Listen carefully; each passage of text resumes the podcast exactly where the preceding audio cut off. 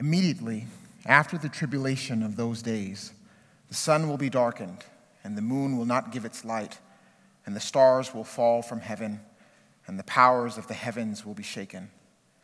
Then will appear in heaven the sign of the Son of Man, and then all the tribes of the earth will mourn, and they will see the Son of Man coming on the clouds of heaven with power and great glory. And he will send out his angels with a loud trumpet call, and they will gather his elect from the four winds, from one end of heaven to the other. From the fig tree, learn its lesson. As soon as its branches becomes tender and puts out its leaves, you know that summer is near. So also, when you see all these things, you know that he is near at the very gates. Truly I say to you, this generation will not pass away until all these things take place. Heaven and earth will pass away, but my words will not pass away. But concerning that day, an hour no one knows, not even the angels of heaven, nor the Son of Man, but the Father only. For as were the days of Noah, so will be coming so will be the coming of the Son of Man. For as in, the, in, in those days, before the flood, they were eating and drinking, marrying and giving in marriage, until the day when Noah entered the ark. And they were unaware until the flood came and swept them all away. So will be the coming of the Son of Man. Then two men will be in the field, one will be taken and one left. Two women will be grinding at the mill, one will be taken and one left. Therefore, stay awake, for you do not know on what day your Lord is coming. But know this that if the master of the house had known in what part of the night the thief was coming, he would have stayed awake and would not have left his house be broken into. Therefore, you also must be ready, for the Son of Man is coming at an hour you do not expect. I was glad when they said unto me, We will go to the house of the Lord. Our feet are standing within thy gates, O Jerusalem. Hmm. Thank you, God, for bringing us into this, your house, not just this building, but into the midst of your people where your spirit resides. And we thank you for this new season, for this new start, and for the transformation you will bring about in us by the power of your word and spirit in the midst of your people. We pray, pray all this in the name of Jesus, your Son. Amen.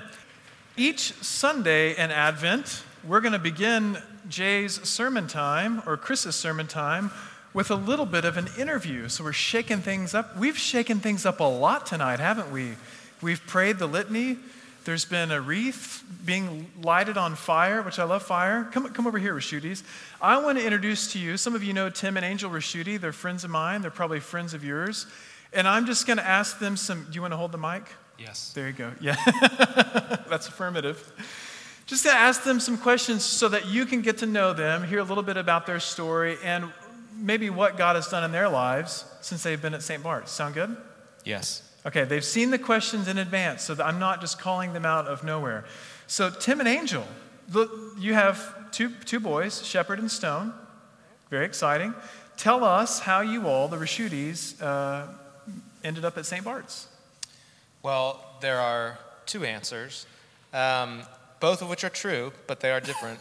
Um, one is that we moved to East Dallas. We'd been living uh, around Uptown for several years, but moved out here.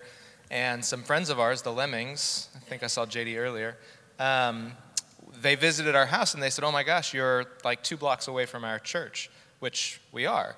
And they said, Do you want to come visit the church? And we did, and we really enjoyed it. And so now we go to St. Bart's. Um, the it's other pretty an- simple. Yeah, pretty straightforward. That's why that's the first answer I usually give. Um, the other answer is that we had a really painful experience at the church we'd been attending for over a decade. And actually, my wife did not attend church for a very long time because of that and so when we came here and visited, we felt like there was safety that we had not felt in a long time, um, an openness not just to the, the good times in uh, following Christ, but also seasons of loss and lament, which we felt like we were going through. And because this place was open to both, we felt comfortable attending here. So that's wow, why we're that's here. That's awesome. Thank you for sharing that. Um, so, what, that being said, what has God done in your lives, uh, if anything, since you've been here? Um, I don't really know how to answer this question other than to say um, I was really broken when we started coming here. And honestly, I didn't know that I could ever do like the business of church ever again. Um, yeah, I just couldn't imagine it. And um, the first thing that God did was that I really felt like our kids were safe with Katie because we knew her and we knew how committed she was to them being safe and felt like they were safe. So that was the first thing. But then I think, and the only thing that came to my mind, we, um, they're not actually in our pastorate anymore, but we were in Glenn and Stacy's pastorate until they went on, and now we still are in the same pastorate. But one of the things that came to my mind when we were telling them goodbye their last Sunday was that, um, you know how in the military, like the goal is to keep the flag up, like you just keep the flag up. And I think for me, I just didn't know if like the flag of the church would remain. And I think um, I was just really thankful when we didn't, we weren't praying for a church to be able to attend to, you, but when we came and we could sit and feel um, like we could worship together as a family and the living organism of the church had remained was just um, kind of miraculous. Hmm. Wow. Thank you for sharing that. So, that being said, if, if you knew that someone was, discouraged or felt like they kind of hit a wall in life or whatever, what phrase or word would you use to encourage them uh, in their journey, maybe to, to not give up on the organism of church or the community or whatever? I don't remember this question from when we did it or before. What would you tell someone? See, I just see what I did. I went off book okay. line. What would you tell someone that's feeling the ache of life? Like, how would you console them or comfort them? I mean, I think Advent is a beautiful time for that. Like, I think we in America tend to focus on the lights and the illusion of everything being perfect, but mm. that is not life. And I don't think that that's what the gospel is either. And so I think to be in the whole of Advent, this Advent season, like it is an aching and a, he came and it is not right yet, but he is coming again. And mm. whatever is not right yet, he will make right somehow. So I guess that would be my answer. That's great. Does that count for you too? Yes. Okay, good. Yes. All right, and the last one. What, what, so, what does, in a word or in a phrase, what does St. Bart's mean to the Raschuti family? I guess, like, I hate to say this, but like real church. Like, it's not like a show. It's real just, church, yeah. Yeah, it's just you're coming together, you're reading the word, you're meeting with the church and loving each other. And yeah, it's not, it's just yeah. real church. Wonderful. Wow. Thank you. Thank you so much, guys. Give them a round of applause. It took a lot of courage. I, I love what Angel said in the sense of Advent is the season where we expect that all that's been wrong, all that's happened that is unrighteous or unjust, will one day be made right. And if you miss anything about the season of Advent, don't miss that Christ is coming again and he's coming to make things right. That's, that's what we're celebrating with Advent. That's why we're getting ready. That's why we're being expectant, because we want to be ready for his return. Now, our waiting can look a certain way, can it not? It's easy in this season to, be, to go with the flow of the world around us. It's easy to, and, and you know, we're going to have some things tonight at our, our Advent party right after the service that are very festive. And, we're, and I'm not saying don't enjoy life, don't go to Christmas parties, but what I am saying is allow this time to mark and to form and to shape your life differently. Because there's something different now about time than there was yesterday. There's something about our waiting that can be transformed. Now, I was on a trip in Israel, and I want to tell you the story. It's humorous, but I want to tell, it, tell you the story to illustrate a point. I was on a trip in Israel, and if you've ever been to Israel with a on a church trip, has anybody been to Israel church trip? Okay, I see, I see some hands out there. I see you back there. You're on a schedule. It's a pretty tight schedule. And depending on who's running the trip, the schedule can be tighter than others. And I, Amy and I, had the, the wonderful fortune of being on this wonderful trip run by a great guy, but he was really into schedules. And I'm more of a, you know, relax, go with the flow kind of guy. And one day we were about we were gonna we were in Jerusalem, we were at a great hotel, and we were about to head out of town, and I saw I had a window of opportunity to run to the restroom. You know, because you don't want to be stuck on the bus and have to go to the restroom. So I run back into the hotel and I run into the restroom, and I'm in the restroom in the stall, and a knock comes on the door, and I just I don't know what to say, so I say occupied, because maybe like I heard somebody say that one time, so I said occupied. and, and so there, there was no response. And then I wait for a few more minutes and I hear the voices of not men, but women. And I realized, oh, wait. I was so ready. I was so ready to leave and so ready to go that did, did I perchance go to the wrong restroom? And then I kind of, you know, ducked under and um, I saw a lot of, you know, pink shoes and white, you know, shoes that maybe belonged to females and not males. So it's, it is funny. Thank you, Ben. So I, I, I finish in there and I get back to the bus and I get out on time. And so I tell all that story to say that I was ready, but not quite in the right way. I wasn't quite, quite in the right place where I needed to be at the right time. And tonight I want to talk about transformed waiting. Here are the three points I'm going to give you ahead of time so you can follow along. We are to be ready for the return of Christ. Ready, period. We are to be ready for the return of Christ. Our readiness and our waiting involves learning and transformation. So, as we're waiting, we're not going to stay the same. We're going to be transformed. And lastly, we have a personal responsibility to be active in our transformation and waiting. So be ready. Our readiness involves learning and transformation, and we have personal responsibility in that. So let's look first at what Jesus says. Jesus, Matthew 24, it's not for the faint of heart. It's not like you sit down and you're going to go to Netflix and you'll think, oh, I'll watch The Office or I'll watch Friends. You don't, you don't go to Matthew 24. It's like that long three or four hour movie that you know you should watch at some point, but you don't really want to watch. So Jesus is talking about the destruction of Jerusalem. He's talking about the last days when he will come again. So Jesus is giving a lot of weighty things. But look with me at verses 29 to 31. We'll start there. It's in your bulletin or in your Bible. Immediately after the tribulation of those days, the sun will be darkened, the moon will not give its light, the stars will fall from heaven, the powers of the heavens will be shaken. So, things are going haywire in the created order. All of this is to cue the coming of the Son of Man. Then will appear in the heaven the sign of the Son of Man. This is verse 30. And then all the tribes of the earth will mourn, and they will see the Son of Man coming on the clouds of heaven with power and great glory, and he will send out his angels. So he's going to go collect the elect of God.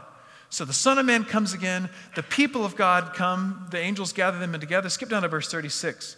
But concerning that day, he's speaking of the coming of the Son of Man, but concerning that day and hour, no one knows. Not even the angels of heaven nor the Son of Man, but the Father only. Just like when the flood came to Noah, nobody knew when it would come except Noah knew because God told him. So the coming of the Son of Man will be similar. So Jesus says, going on down to verses 42 to 44, therefore, because of all that, stay awake. Be ready. You don't know on the day when your Lord is coming. Verse 44 Therefore, you must also be ready, for the Son of Man is coming at an hour you do not expect. So, Jesus gives an illustration talking about the destruction of Jerusalem. He says, Learn from the fig tree. When its shoots are tender, you know it's about to bloom. So, also, when you see these signs, the Son of Man is going to come again, but you will not know when it's going to happen. So, be ready. Be ready. Be expectant. But how? How are we to be ready? Let's look at what Isaiah has to say. Oh, I love Isaiah. Don't you love Isaiah? Because Isaiah has a lot of Matthew 24 type things to say too, a lot of tough things, but we usually cherry pick the nice, delightful ones, such as this passage, Isaiah 2 1 to 5. If you look in your Bible, this is couched between two pretty harsh statements about judgment to Judah and Jerusalem. But how are we to be ready? Isaiah 2 1 to 5 presents us with an eschatological picture. So, a picture not of something that would necessarily happen on this side of the day of the Lord, but that will happen in God's good timing in the latter days, Isaiah says, where transformation occurs by teaching. Now, hold on to that for a second. Transformation occurs by teaching. Now, do you remember a couple weeks ago, the penultimate day of the liturgical year, where we had that beautiful collect Blessed Lord, who caused all holy scriptures to be written for our learning, grant us so to hear, read, mark, learn, and inwardly digest them. So, learning looked like not just knowledge, but it looked like so that we may embrace and ever hold fast the blessed hope of our everlasting life. So, learning, teaching, results not just in more knowledge, or more information, but transformation. Look at Isaiah 2, verses 3 and 4. Second half of verse 3. Come, let us go up to the mountain of the Lord. This is what many peoples are going to say, the nations, if you will. Come, let us go up to the mountain of the Lord, to the house of the God of Jacob, that he may teach us his ways, that we may walk in his paths. For out of Zion shall go the law, and the word of the Lord for Jerusalem. Another way to say that word law is teaching. So, for out of Zion, out of this highest mountain where God establishes his supremacy over every God, over every false God and idol, from that place will go the word of the Lord, the, the word of the Lord, the teaching of God. And look at verse 4, the result of that. He shall judge between the nations and shall decide disputes for many peoples. And because of that, because of God's wisdom, because of God's teaching, because of his instruction, because the people have had an encounter with a person, not an idea. Because they've encountered this living being, this living God, a God full of energy and vitality, they shall beat their swords into plowshares and their spears into pruning hooks. Nation shall not lift up sword against nation, neither shall they learn war anymore. This is what we call an utter transformation. This is something that we probably, that people long for, long to incarnate now on this side of heaven, but we probably won't see that. Because the beginning of the 20th century was going to give us all this technological advancement, and finally there'd be no more war, and there'd be peace, and what do you know? That was the most deadly century in history. So, humanity, left to our own ways, are usually going to take things off the road into the ditch to an irreparable state. But God, in His teaching, in His Word, brings about this transformation. That's why we Advent I just made it into a verb. It's not really a verb. That's why we do the season of Advent. That's why we mark time the way we do. That's why we submit ourselves to something different. Not just so that we'll have information. Well, I know that Isaiah 2 says in Matthew 24, Jay said it was like Netflix, that you don't want to watch it. It's not just information. We do this so that we will be transformed. We put ourselves into the pathways of grace so we can encounter the living God. And, and that involves taking in God's word. That involves praying daily. We have our, our daily prayer booklets. Take one, pray daily, follow the lectionary, read the scriptures. Every Wednesday morning, right here at 8:15, we will pray morning prayer. We're going to make Advent wreaths. Why do we light the wreath? Because it's the wreath and it's cool? Well, I mean, that's something different. But the wreath is a symbol. And it was completely dark. And once Stephen and Sarah lighted it, then there's some light. And then the next Sunday, there'll be more light and more light and more light. And so that's to symbolize the coming of Christ. It's to symbolize what Isaiah says to the people Oh, house of Jacob, come, let us walk in the light of the Lord. But how? We're to be ready. We're to be transformed as we learn from God. But how? How do we do that? We look to St. Paul in Romans 13. Here, Paul presents us with our personal responsibility in this transformed waiting. I hope that when you heard Romans 13 read, you also recognized the collect that we prayed armor of light, cast off the works of darkness, etc. Romans 13, look at verses 8 to 10. Oh, no one anything except to love each other, for the one who loves another has fulfilled the law. There's that word again, the law. Remember that teaching, it's not just words on a page. It is a reality that we imbibe and we're invited to step into and live into. And St. Paul says, well, really to fulfill the law is to love your neighbor. How do we live into this transformation? How do we have transformed waiting? It's by love. Verse 9 For the commandments, you shall not commit adultery, you shall not commit murder, you shall not steal, you shall not covet it. So these are all from the Decalogue, the Ten Commandments.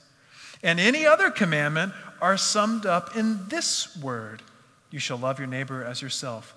Love does no wrong to a neighbor, therefore, love is the fulfilling of the law. How do we walk in the light of the Lord? How do we not go to the wrong restroom, but we're expectant and we're ready and we're waiting? Step one is to love. Now, I don't have the resources on my own to love the way that God loves me. But as I abide with God, He who is the vine, I who am a little branch on that vine, His love abides in me and flows forth from me. And the same is true for each of you in Christ. So you let the love of God flow through you to others, and in that way you fulfill the law. So, not only do we love, but another way that we're transformed and we're ready and we're taking responsibility for our transformation is we wake up. Look at verse 11 and 12. We wake up. Besides this, you know the time. Have you noticed all the time references in the latter days? Jesus talking about the time. Now, here's Paul. He's going to give us his own little time thing. Verse 11. Besides, you know the time that the hour has come for you to wake from sleep. For salvation is nearer to us now than when we first believed. The night is far gone, the day is at hand. Wake up. You who are in Christ are part of a new reality.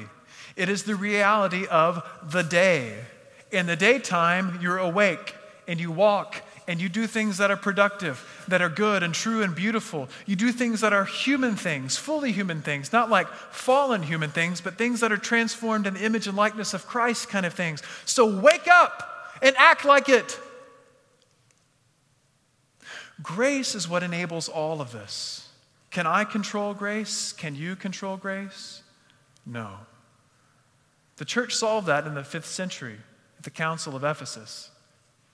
They said, God's grace has to enable to live for Him. But we still have to do it, don't we? We still have to say yes. We still have to wake up. We still have to love that stinky old neighbor. We still have to forgive our enemy and our persecutors and our slanderers as we prayed earlier in the Great Litany. We have to take responsibility for our transformation. Hmm. It's a good and beautiful goal that we're moving towards. And I'm not just talking about the end of the sermon, but the coming of Christ, as Angel said so succinctly and, and well, that is the gospel.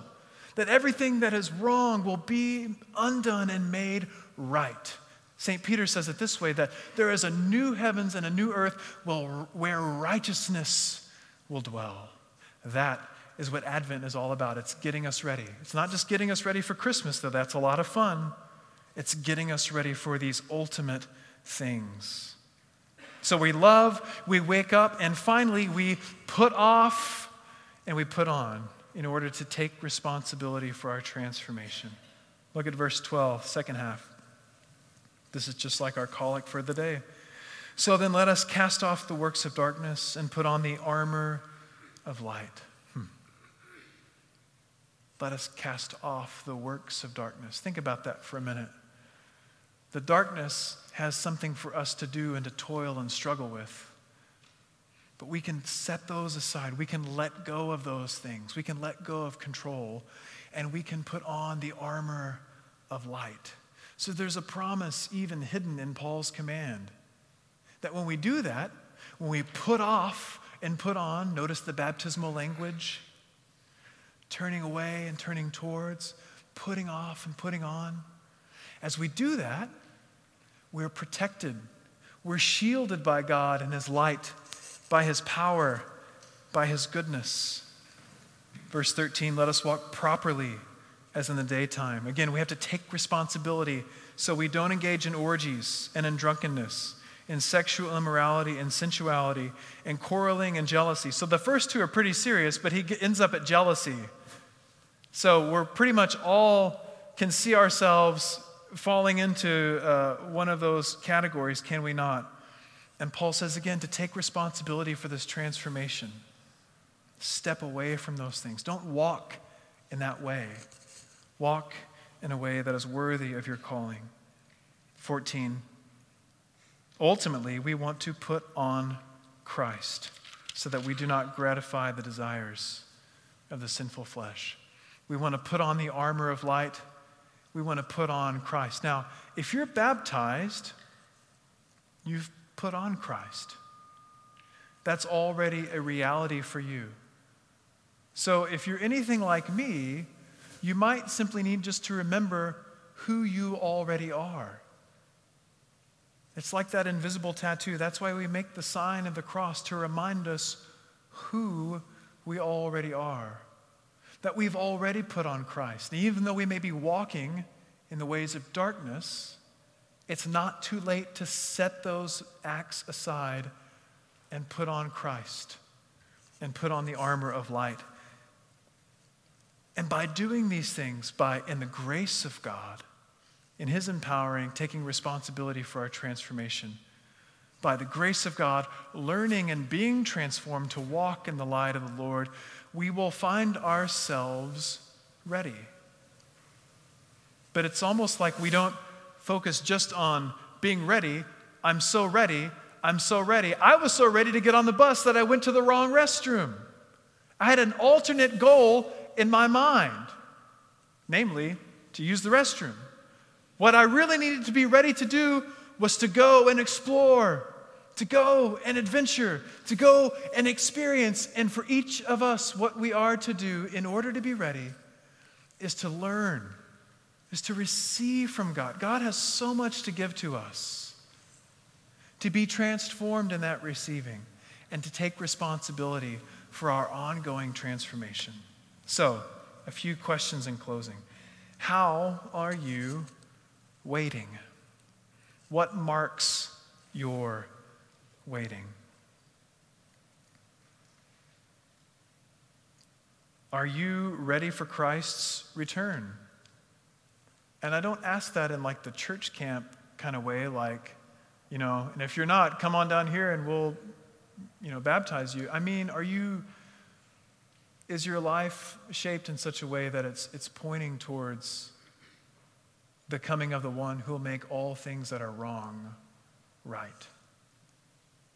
Are you putting yourself in the pathway of grace? Do you find yourself doing actions and disciplines and things that are going to put you in a position to receive over and over from the living God?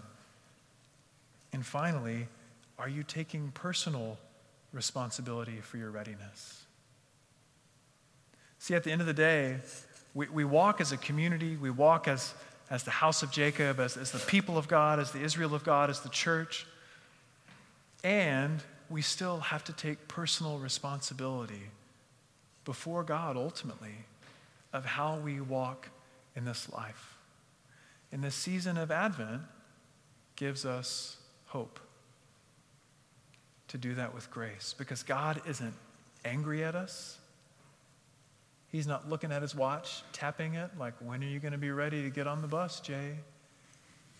He's eagerly watching and waiting. Remember what St. Peter said about the same idea that God is, is slow to anger. He wants all to come to a knowledge of Him, He wants all to come to this living encounter with Him where they can behold Him and become more like Him in Christ Jesus our Lord. Let us pray. Father, thank you for your love for us, your delight in us, that it's this almost embarrassing love that, that we can't even comprehend. So, in the midst of watching and waiting, in the midst of taking responsibility and learning and, and being transformed, we pray most of all, God, that, that we would have that personal encounter with you. Where, when we come away from that, we know we will never be the same. We thank you for the season of Advent. Lord, I pray that you'd slow time down in this season so that we could savor these days together. We pray this in Jesus' name. Amen.